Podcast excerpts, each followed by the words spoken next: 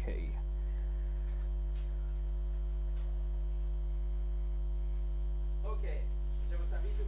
I invite you to open the Word of God in Psalm 96.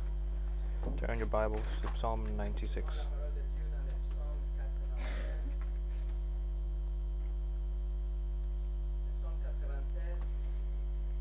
And Go Psalm 96. As we finish this week of the Ambassadors Academy, we are gonna we we we had over 25 people from at least 10 different countries.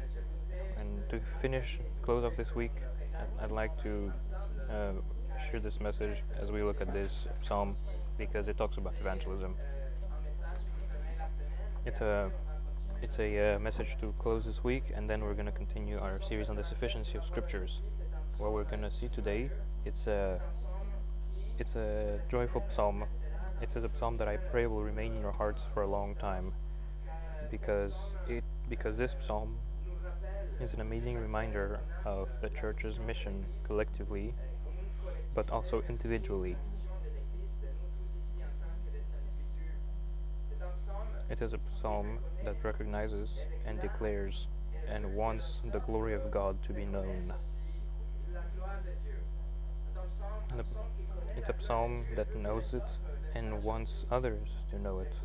The psalmist knows that the Lord God is king, that he reigns. He knows that he reigns, that he is sovereign, that he is the creator, that he is the judge, but also that he is the savior.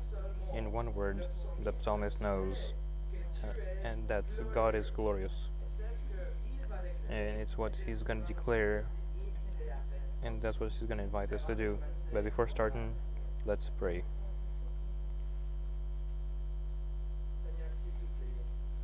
Lord, please, please open our hearts. Please give us zeal for to uh, declare your glory, to do like the psalm, psalmist did, to go around the world, to go to out into the world, to to, uh, to declare your uh, your wondrous deeds to them and please let this psalm uh, uh, stays in our hearts for a long time to remind us of our mission in, uh, here on earth. In Jesus' name, amen. Today's message is called Declare His Glory. We're going to be reading um, the entirety of Psalm 96. So look at Psalm 96 from starting from verse 1. Oh, sing to the Lord a new song. Sing to the Lord, all the earth. Sing to the Lord, bless his name. Tell of his salvation from day to day. Declare his glory among the nations, his marvelous works among all peoples. For great is the Lord, and greatly to be praised. He is to be feared above all gods. For all the gods of the peoples are worthless idols, but the Lord made the heavens. Splendor and majesty are before him. Strength and beauty are in his sanctuary. As- Ascribe to the Lord, O families of the peoples. Ascribe to the Lord the glory and strength. Ascribe to the Lord the glory due his name. Bring an offering and come into his courts. Worship the Lord in the splendor of holiness. Tremble before him, all the earth. Say among the nations, The Lord reigns. Yes, the world is established. It shall never be moved. He will judge the peoples with equity. Let the heavens be glad, and let the earth rejoice. Let the sea roar, and all that fills it. Let the field exult, and everything in it. Then all, then shall all the trees of the forest sing for joy before the Lord, for he comes. For he comes to judge the earth. He will judge the world in righteousness, and the peoples in his faithfulness. May the Lord, uh, may the Lord bless the preaching of His word. We will divide our study in five parts, which are the five stanzas, or the five poetic units in this song. Number one, we're going to look at the call to worship. Number two, the reason to worship. Number three, the urgency of worship. Number four, the heart of worship. And number five, the pinnacle of worship. Number one, the call to worship. I look at verse 1 again. from verse 1 to 3. Oh, sing to the Lord a new song. Sing to the Lord, all the earth. Sing to the Lord, bless his name. Tell of his salvation from day to day. Declare his glory among the nations, his marvelous works among all the peoples. Look at the first stanza. Is, the first stanza is a call to worship that goes to all the earth.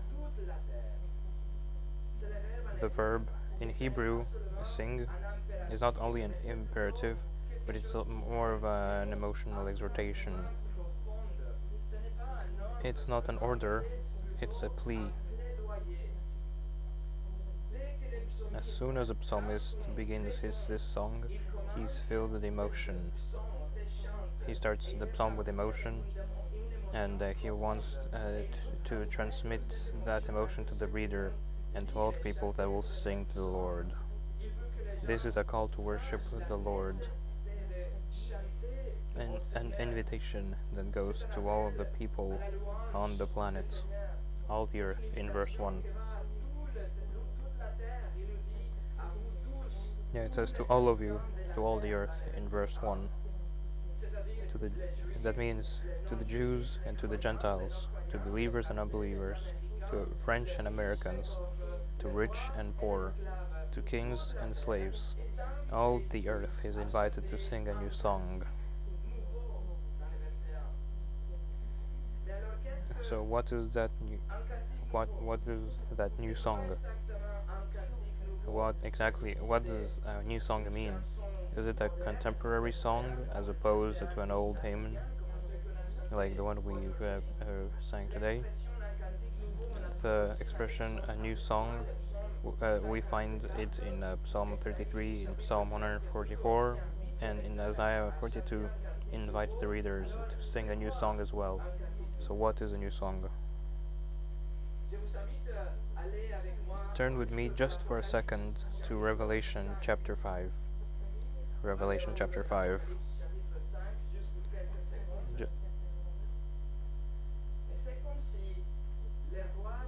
it is like if the reader of the writer of Psalm 96 and, I, and David and Isaiah knew there had to be a new song, song of a new beginning, a song of, of about the consummation of history, a song, a song of the end of times, a song of um, victory, um, a song of triumph of of the one and true God and the promised Messiah.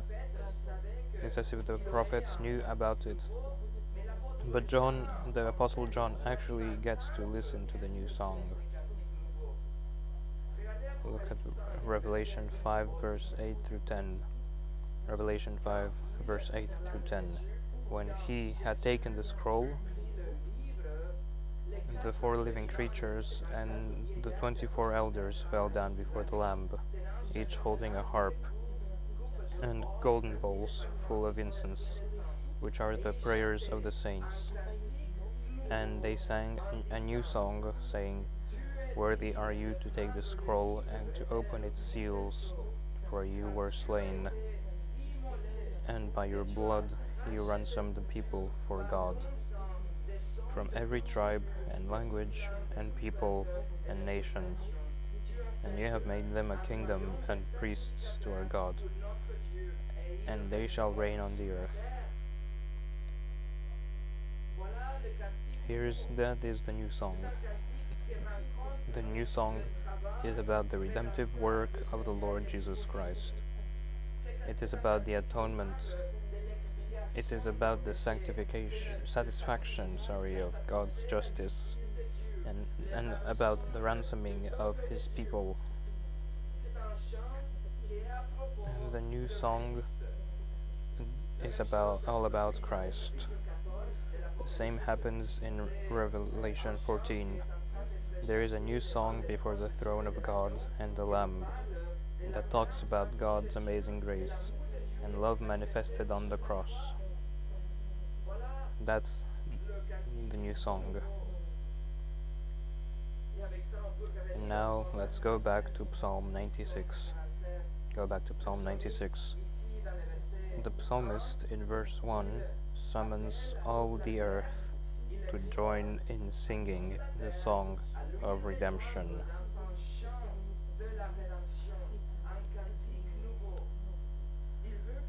He wants that all the earth sings praises to the Lord Jesus Christ, the promised Messiah and Savior of men, the one who suffered and died and took upon himself the punishment that was previewed for each one of us. Singing a new song or redemption song implies the recognition of Christ as the only way to the Father. It is an invitation for the whole earth to become a worshipper of the one true God. It is a celebration of the exclusiveness of Christ, the God man, as the only way in which God. It's oh sorry yeah the it's it's the it's the song that will uh, celebrate the fact that God can, was both the just and the justifier. So this is therefore also a call to repentance. It is a call to turn from sin and worthless idols and to turn to God and trust in Christ for your eternal salvation.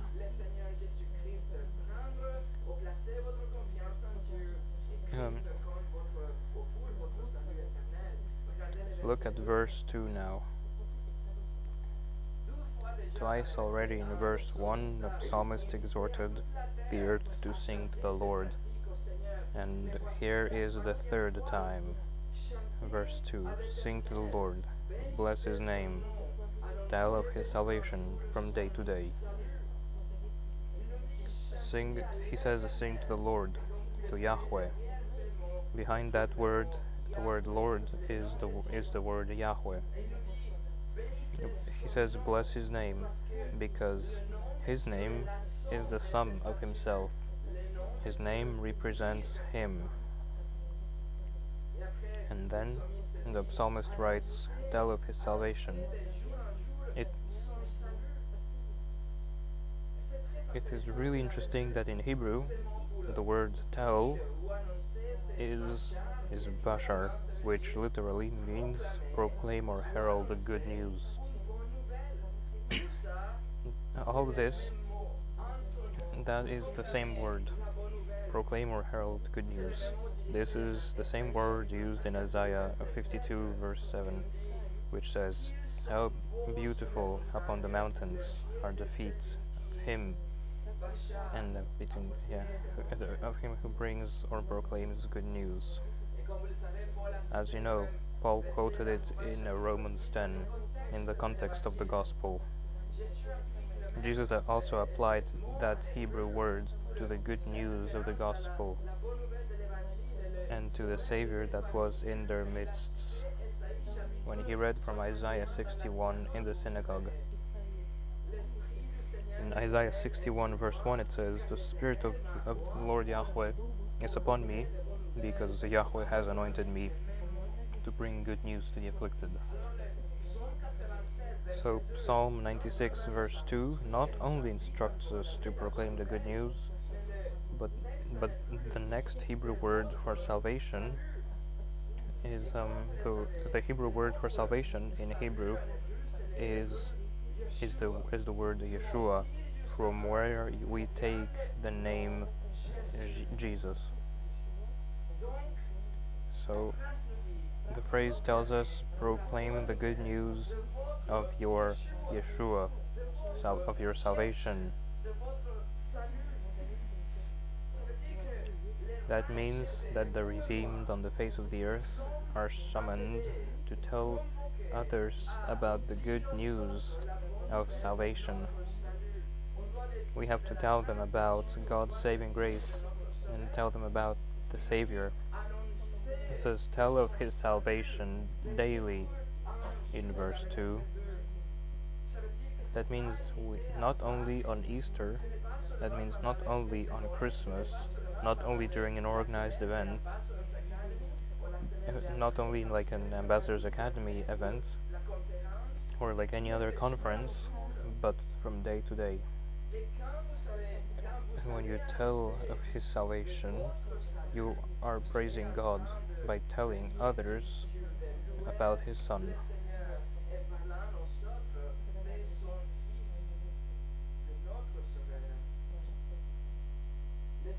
The salvation referred to in, in verse 2 applies also to the little problems we have in our lives. Of course, he saves us from a bunch of like small problems and he helps us and comes to our rescue, of course. But the emphasis is eternal salvation. There is salvation from judgment in view as we will see when we get to verse 13 in, uh, in a moment. So, after summoning the whole earth to worship the King of the universe, and, uh, and to be part of this like choir that will sing to the King of the universe, the psalmist returns to the redeemed so that they tell to the nations about salvation and about God's glory in verse 3 it says, Declare his glory among the nations, his mar- among his marvelous works among all the peoples. This verse is not a verse for the nations in general, but for those who will reach the nations. This verse is for you and for me. Declare his glory among the nations. How will the nations uh, how will the nations come and um, sing praises if they do not know about the Redeemer? if we if we have to declare that He is glorious, we have to tell them about His attributes. We have to tell uh, them about the hope that can be found in Christ alone. tell them about His marvelous works as our Creator and Redeemer, and declare it to the nations. But who are the nations? Look at verse 3. We aren't talking about political borders like France or, or Switzerland or Italy, but we're talking about groups of peoples that have their own ethno-linguistic identity. Their own ethno-linguistic identity. I think I said that right, sorry. According, according to the website called joshuaproject.net, there are about 17,453 people groups on the planet. And from this, from all this total, there's 42.4% that, that are totally unreached with the gospel. And, and of those that are being reached, only 19% of them have but a few Christians among them.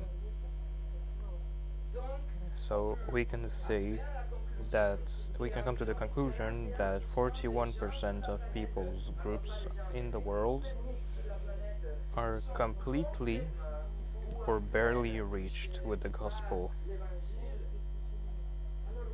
Yes, there is a lot of work in the missionary field but at home we must be missionaries as well.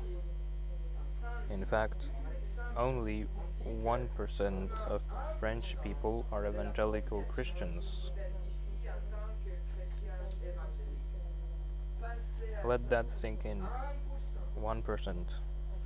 That means that as soon as you walk out of this building today, 99% of the people you will see are totally lost and on are, and are on a TGV heading for hell. A TGV is a um, grande vitesse, which means like a high-speed train.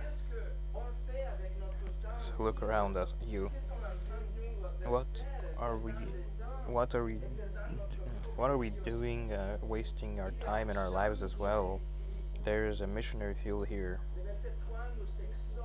Verse 3 calls us to declare his marvelous works, not only to those isolated groups, uh, like in Africa or, or South America, but to all people.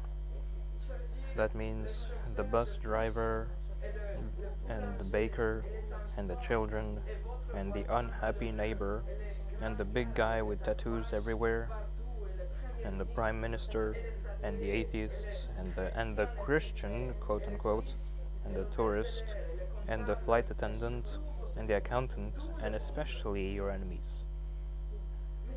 Friends, how can they come to a place of worship in verse 1 and in verse 2 if we don't do verse 3? If nobody tells them, if nobody is a witness. In fact, we can say that verse 3 is the Great Commission in the Psalms. The go into all the world and preach the gospel to every creature can be seen here. Romans 10 is in verse 3 as well. How are they to hear without someone preaching? That is the heart of Paul in the heart of Paul in the book of the Psalms. Dear Christians, verse 3 is the psalmist's plea for us to get up and get going to reach this dying world with the gospel. Verse 3 is our life's mission. Verse 3 has to be every ever before us. Verse 3 has to be printed in our eyelids and, ta- and tattooed in our hearts.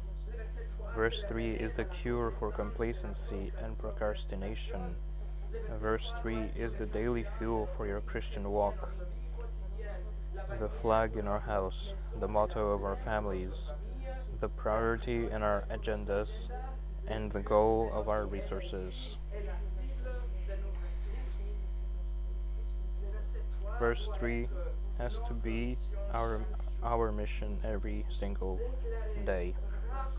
Declare his glory among the nations, his marvelous works among all the peoples. What are those marvelous works? Those marvelous works are, of course, creation and Noah's Ark and the Exodus and the protecting of Daniel from the lions and all those wonderful miraculous stories in the Bible, etc. But there is nothing bigger, nothing bigger than the redemption of sinners. There's nothing bigger than Christ's perfect life, substitutionary death, and victorious resurrection. And declare His glory. What is God's glory? It can be defined as the sum of His attributes. But more clearly, God's glory is manifested in the person and work of Jesus Christ. That's God's glory. Which means that if you want really want to declare His glory, you must tell them about the cross. You must tell them about Jesus. You must tell them about the only way to God. Because that is the glory of God. Because He is the glory of God.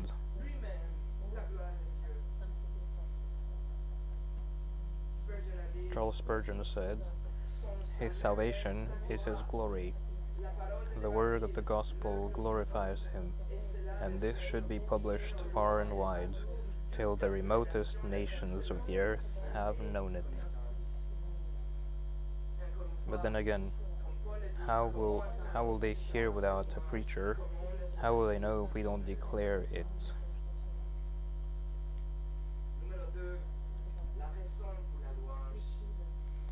Number two is the reason to worship. Look at verse 4 through 6. For great is the Lord, and greatly to be praised. He is to be feared above all gods. For all the gods of the peoples are worthless idols, but the Lord made the heavens. Splendor and majesty are before him, strength and beauty are in his sanctuary. The first reason to worship is the Lord God is great. Verse 4 declares that great is Yahweh, the only God, the God of the Bible. He is intrinsically, independently, and infinitely great, and therefore he is absolutely worthy to be praised. And because he is great, he is to be feared above all gods. We, we come to him with reverence and respect and holy fear. We see our nothingness and we see our own wretchedness, and we come to him by grace as beggars. We see how God uh, is great and we fear him. Why? Because the other gods are, in Hebrew, literally worthless idols, insufficient, according to verse 5. In other words, every god out there, every icon in the planet, every religious system is on the planet, all of those things are insignificant and vain and empty. All those gods are nothing. They are non-existent. They are unreal. They are uh, figments of our. Uh, they are uh, fictional. And of course, when you declare the reality of verse 5, you will become the most unpopular person, the most unloving, and the most intolerant. They will call you narrow minded and a bigot and a fanatic. You can even be charged with hate speech because you will be declaring the exclusivity and preeminence of the God of the Scripture and the Lord Jesus as the only way to heaven. But in verse 5, is the essence of what Peter declared in Acts 4:12. Peter said, "There is salvation in no one else, for there is no other name under heaven given among men by which we must be saved."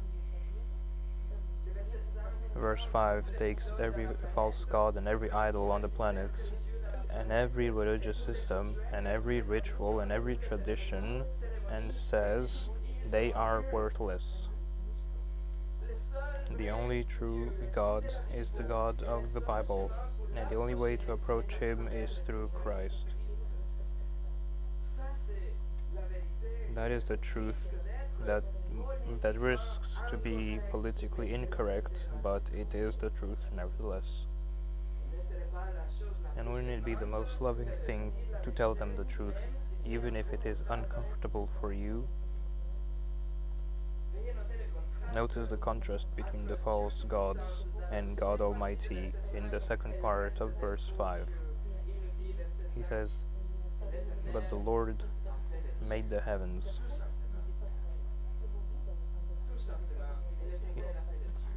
He simply says, But the Lord made the heavens. Listen. Worship God because He is great, because He is to be feared because all other gods are non existent. And, oh, by the way, he made the heavens. So, worship him. He's the creator. Be logical. Come and worship him. Other gods don't exist, but Yahweh created existence. Other gods were created by men, but Yahweh created men. Created men.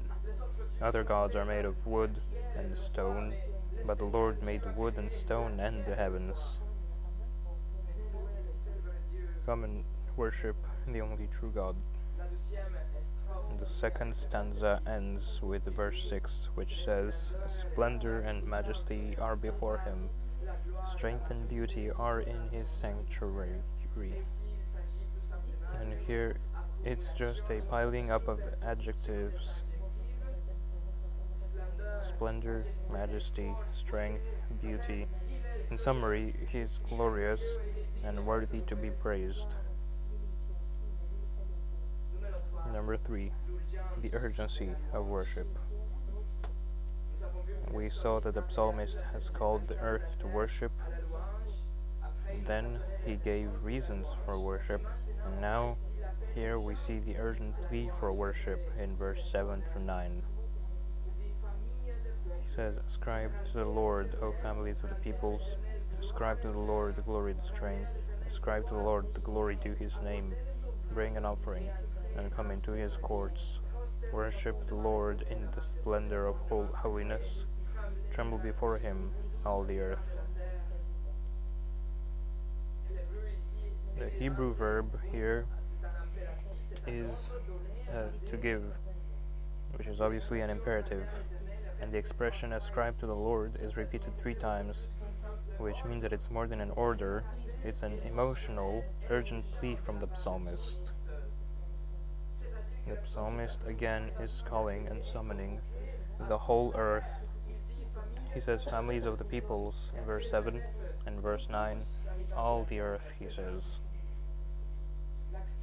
the focus in this stanza is again to every nation, not only to the redeemed on in verse 2 and 3, not only to the saved like us, but to every nation come and submit and worship the living God. And so, scholars agree that this presupposes the inclusion of the Gentile nations in the kingdom. These verses point to the spiritual cleansing of the Gentiles, so they could enter the courts and bring offerings in uh, uh, uh, offerings to worship. So how is that possible? How can, uh, how to obtain such purification? How to be enabled to be in fellowship with the holy God? The answer is through the work of Christ. This is the gathering of his sheep eh, of John 10 from from every tribe and from every nation and from every every tongue of Revelation which we can see in Revelation 5 7 and 21 this call has nothing but superficial has nothing superficial about it it is not about praying the sinner's prayer or to like or just to be like drowned in worship but it says that the nations come and tremble before Yahweh in real worship in verse 9. It's an, it's an urgent call. Number 4. The heart of worship. The psalmist has called the nations to worship. Then he gave reasons for them to worship. Then he urgently summons all people to ascribe worship to the Lord. But now we have the heart of worship. And the question is how will the rebellious nations, how the idolaters and the unbelievers uh, come in charge and change uh, uh, the, st the state of worship? How will their arrogance be changed into submission and their rebellion into obedience? How will their pride turn into humbleness and hate and their hate for the things of God turn to genuine love for him how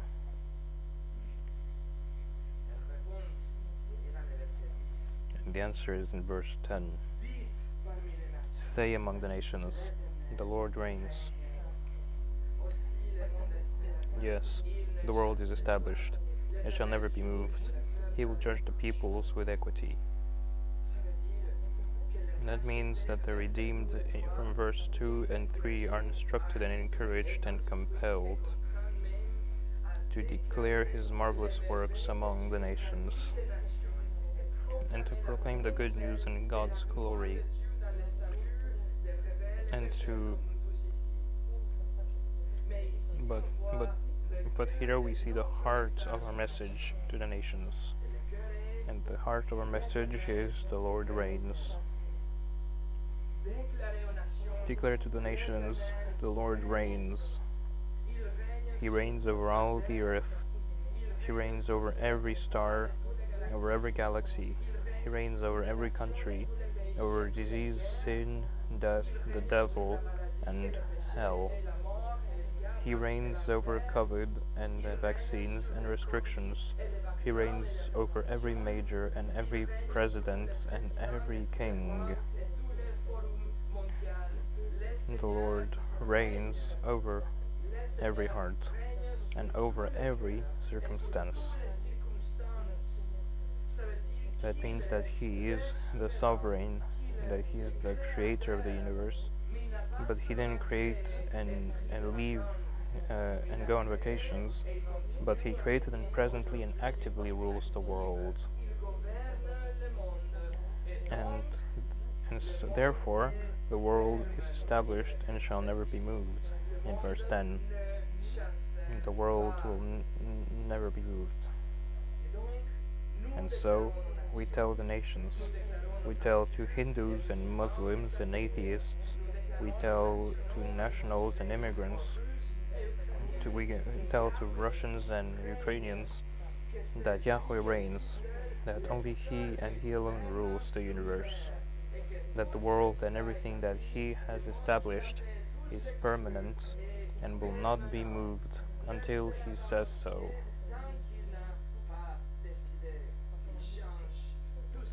What He has decreed in His perfect wisdom will stand no matter what. He reigns. Oh, friends, this verse alone should fill your heart of, uh, with joy and excitement. This verse alone should boost your our worship and give us a, a grateful heart that wants to tell others that the Lord reigns, to, to declare among the nations. Now, uh, uh, among the nations, plural, in verse 10. S- say that the Lord reigns, that He's the sole ruler of the universe, but also, not only He is the King, but also He is the Judge. Say among the nations, in the second part of verse 10, that He will judge the world in equity, and, and that is great news. God will judge. That speaks of Judgment Day, when every soul that ever lived will be summoned before the Judge of the universe, and judgment is given in the hands of the Son, the Lord Jesus Christ. He will judge individually, and every single sin will be accounted for. Every small lie, every lustful thought, every theft, even downloading music without paying, uh, every feeling of hatred, and every time we used God's name in vain, every sin will be exposed, and justice will be served. Justice will be satisfied either in hell or in Christ. But every sin will be paid for.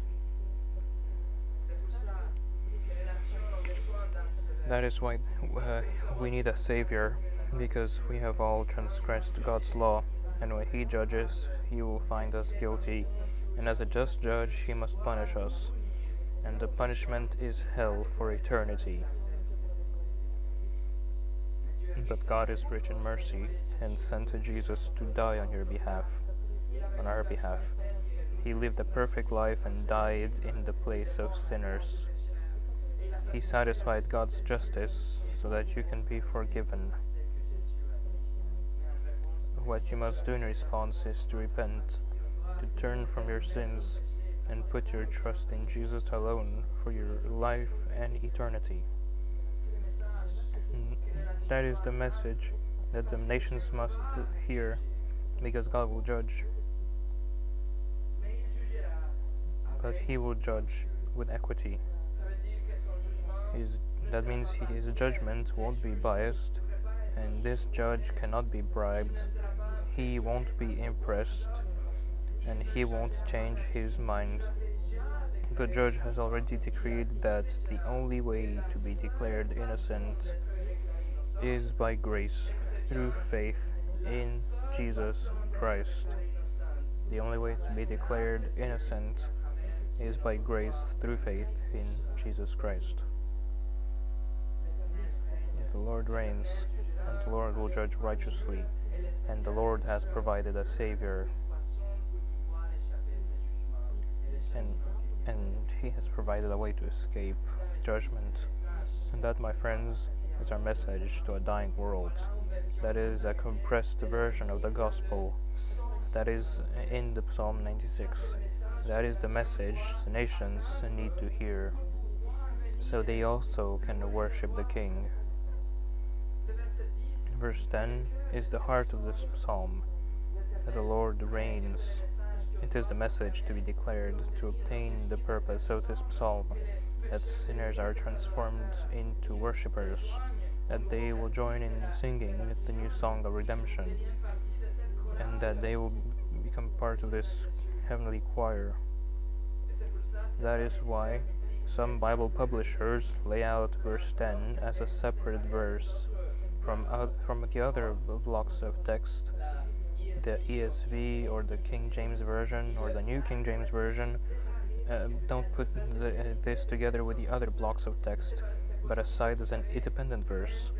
And it is possible that it was the intent of the psalmist, so 13 verses could be divided into four stanzas of three verses each, plus one stand-alone verse. Verse 10 as the thesis, center, and heart of the psalm. And is the heart of our message is that the Lord reigns. And number five, the pinnacle of worship. The final stanza is like the crescendo in a symphony, because now the psalmist doesn't call nations and the redeemed, but instead he calls the whole creation. Everything that has been created is summoned here.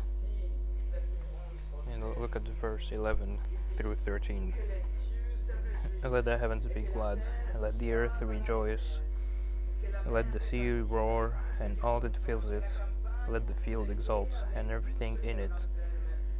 Then shall all the trees of the forest sing for joy before the Lord, for he comes, for he comes to judge the earth. He will judge the world in righteousness and the peoples in his faithfulness.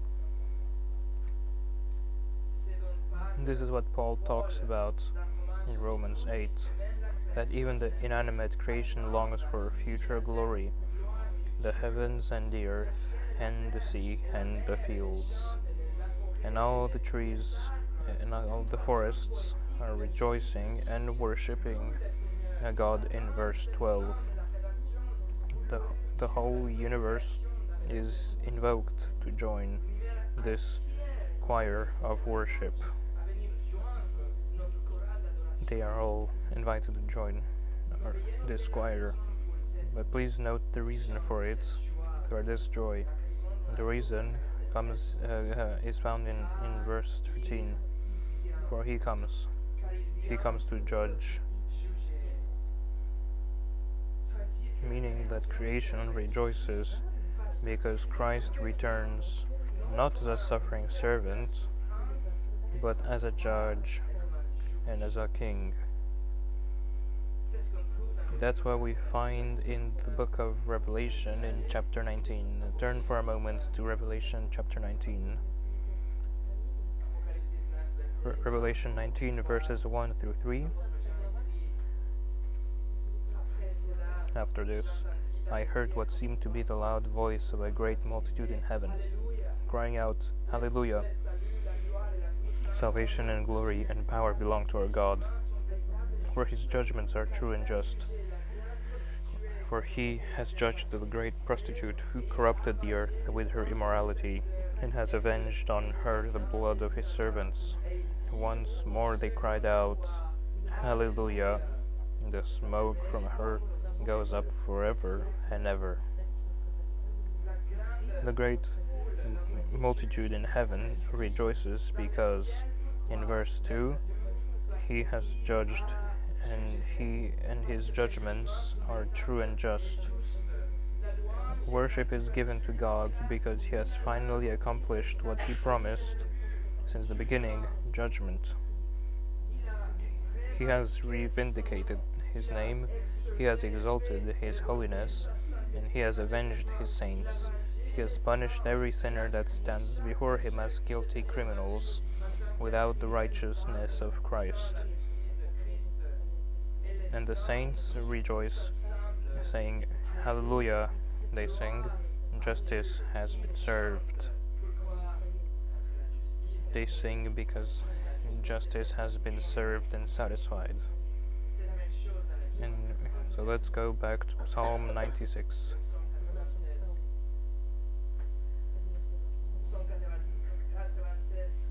Mm, Psalm 96. And to finish, to wrap up this message, Why do we tell others about God? Why, why do we share the gospel?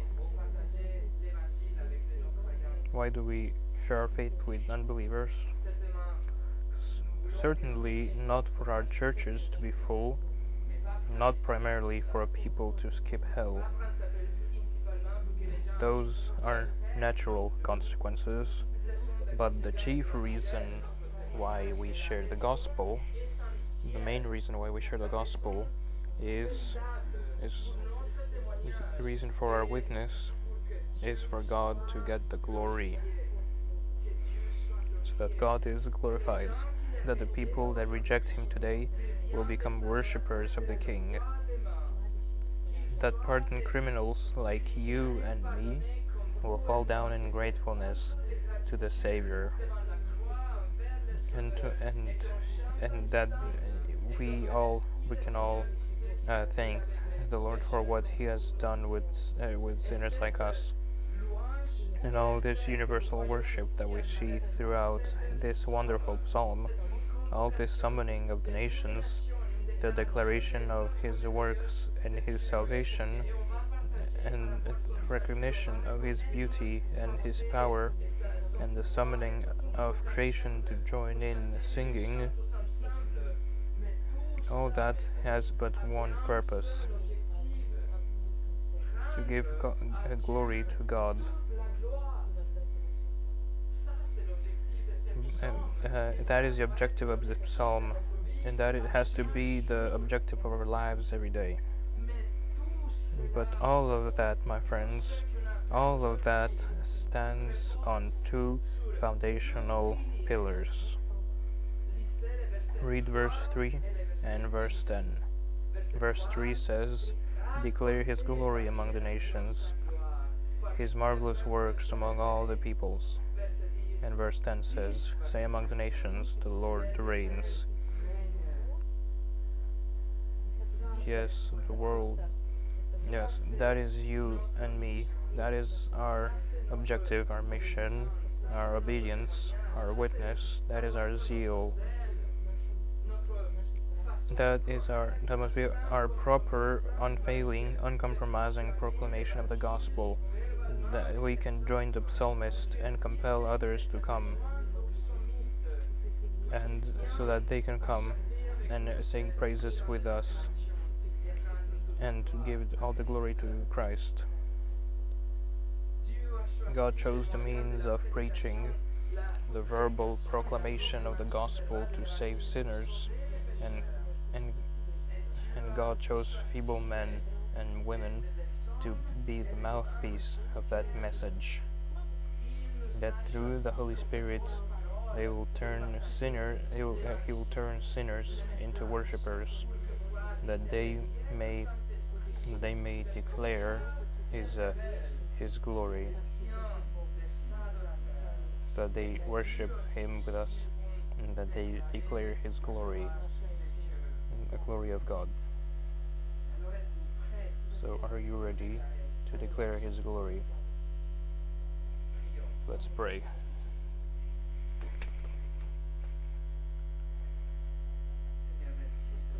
Dear Lord, thank you for your word and for the psalm that reminds us our mission here, our attitude uh, of, of praise and of obedience and of zeal to share our faith with others.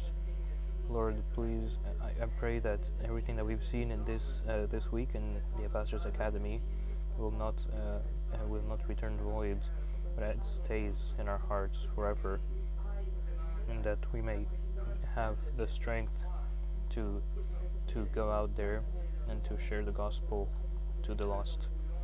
Uh, we pray, please help us to be faithful. So please help us to do it in a constant and persistent way. Please guard us in your hands to be faithful witnesses, to not have, to not uh, pay attention to the fruit, but to only, but without, regardless of our, our results, to go out there and to have the conviction that that of doing what what you say. Uh, please, uh, dear Lord, thank you for your word. Thank you for your spirit that's, that will guide us. In Jesus' name, amen.